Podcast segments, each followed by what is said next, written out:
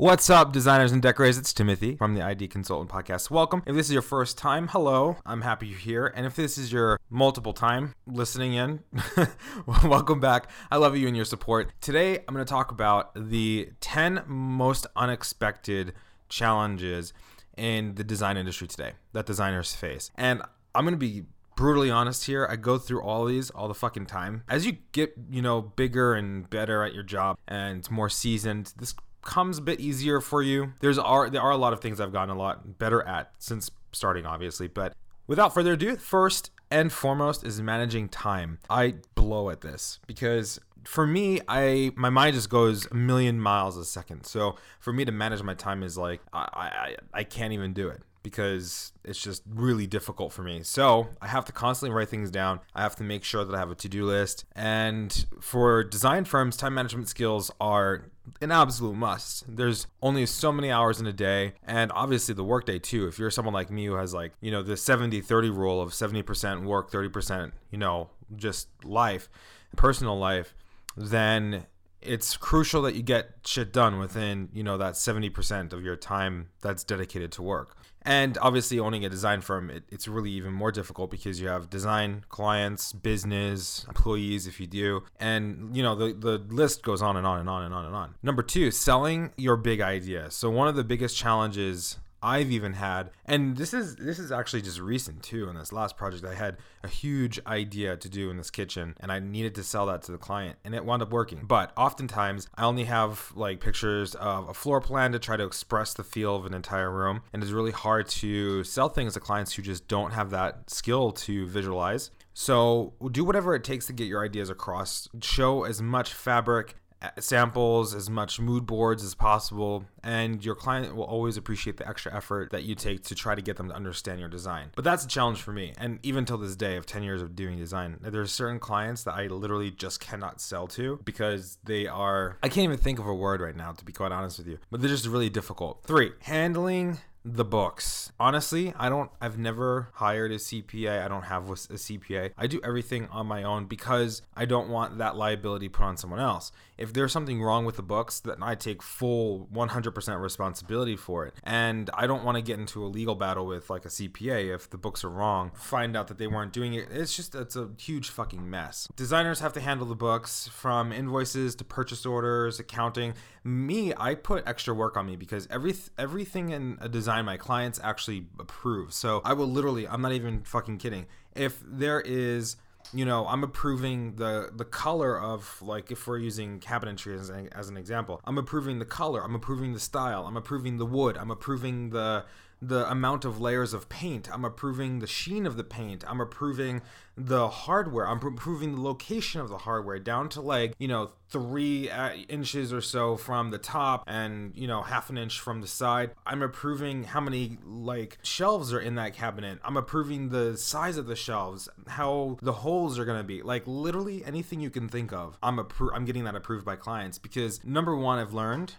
is clients will always or when i mean not all, all, clients of course but my clients i should say will always not remember things. And then it comes down to me to be like yeah well you know here's here's the reason why this is like this because you approved it being like that. I never used to be like that. And it bit me in the ass so many times. So i just stopped. And now I do extra work for myself with all those approval processes because it also helps with handling the books too. Every change is a change order is a dollar made. So many designers are opting to use accounting softwares and stuff like that. I use QuickBooks personally it does streamline the processing of bookkeeping, but just, you know, handling the books and handling client files is really, really crucial. And of course, it's a challenge because there's just so many moving parts to every design. There's the budget, there's the material, there's the overhead, there's um, and handling, then there's Uncle Sam you have to worry about. Then, you know, there's so many moving parts. But once you pat down handling the books and you get that to a point where you can do it in your sleep, then you're you're good as golden. Four, maintaining client expectations. This really hasn't been a challenge for me recently, probably within the last four years because I've gotten a lot better at that with handling uh, client expectations. But if you've worked with a client with sky high expectations. I want to decorate my whole house or design my whole house, just 4,000 square foot uh, house for, you know, $10,000. You're like, uh, excuse me, no, not possible. But being a designer is all about working with people and managing their expectations. But don't get discouraged. Set boundaries and work within the budget and don't forget the timeline. Working within the budget's really, really easy too if you have the overall and if you have your thumb on the pulse of the budget. Budgeting is a whole separate, you know, ball game because there's so many moving parts in that and things change and stuff like that. In my design process, I specifically have time frames where I'm reviewing the budget consistently and making sure that new items that are coming in are, you know, within that budget and so on and so forth. Working within fast turnarounds. That's probably my biggest challenge too because clients have that expectation that, oh, you know, because I watched HGTV, fucking last week. The Property Brothers, they turned out a whole kitchen in in fucking four days. Well, yeah, you know why? Because Property Brothers, there, there, there's so many things. I won't even get into that. Because of the internet and because of HGTV, clients have a ridiculous expectation of when things can happen. So maybe your client wants the project to be done next month or next week. Whatever the timeline is, the interior designers often find themselves working within, you know, t- very, very tight turnarounds. I, for one, charge my clients for extra fast turnaround. And the reason why is because that's a lot more focus I have to put on their project as a designer. That's a lot more detail that I have to go through to make sure things are going to go smooth. So it's an opportunity, even though it's a challenge, it's an opportunity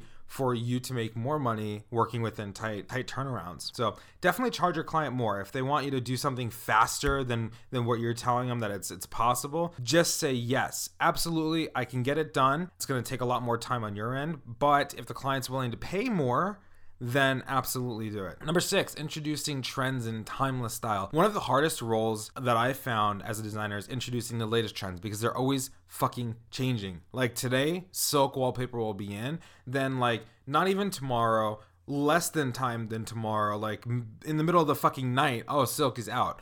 Um, it's not really that fast, but it sure seems like it. You don't want your client to feel frustrated when the space is outdated after a few months. So it's really important to introduce timeless styles and trends and make sure that they are going to be timeless so that way you don't have to worry about your client hating it in a month. Number seven, managing costs. I have to monitor budgets extremely closely and I just touched base on this, but if a client changes their mind or a project turns longer than anticipated, you could find yourself in a tight situation, especially when those clients have the wrong expectations if they were set by you or if they're set by themselves. Always going to be difficult to manage costs when there are so many moving parts and when things can change in, in literally the blink of an eye.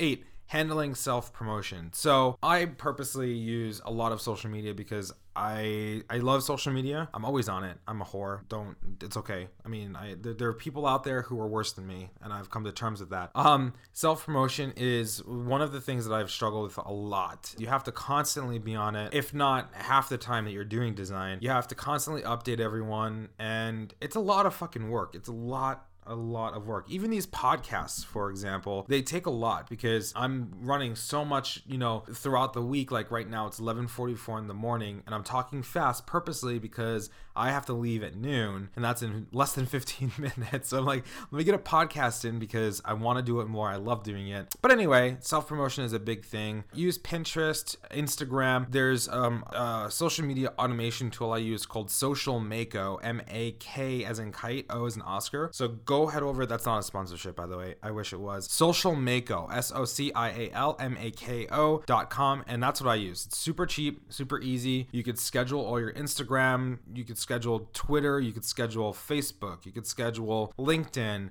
Uh, there's so much on there. So check them out, and that will definitely help with getting your social media up and running. And that, in essence, will be self promotion. Number nine, working on the go. I use my phone a lot. It's attached to my hip and it's actually my personal phone. And I'm really pondering if I should get a second phone for business. Working on the go, just because you're not at the office doesn't mean work stops. As a designer, you're constantly keeping up with the clients. I get phone, like, just in the time that I'm recording, I've gotten four missed calls. So it's important that you consider a cloud based business management software that gives you access to your stuff everywhere you go. Design Manager, for example, and again, this is not sponsored, but Design Manager does work on the cloud. I can access it anywhere. It's really fantastic. I can look at client notes. I can write client notes, and literally it's just great. And I think I actually touched base on it on Design Manager um, in my episode about the tools I use as a designer. So check that one out. I forgot what episode it is, but look at the titles. And last but not least, remembering to take a personal break from yourself, uh, or not from yourself, but from your work. I